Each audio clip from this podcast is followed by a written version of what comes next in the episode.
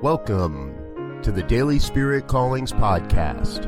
I'm your host, Robert Brzezinski, and I invite you to join me every day as we explore an affirmation, inspiration, and call to action for your life this day. And today is May 30th, 2019. Here is your Daily Spirit Calling.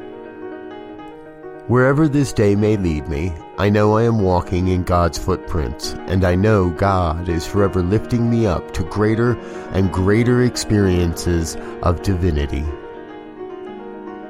The nature of our divine spiritual lives is one of progressive growth, evolution, and expansion. We are forever traveling upward along the spiral of human evolution. Every event, experience, and encounter of your life is guiding you towards a greater experience of your divine magnificence. Today, you are called to see the path before you as the perfect journey to serve your personal expansion and thus your capacity to serve the evolution of human consciousness.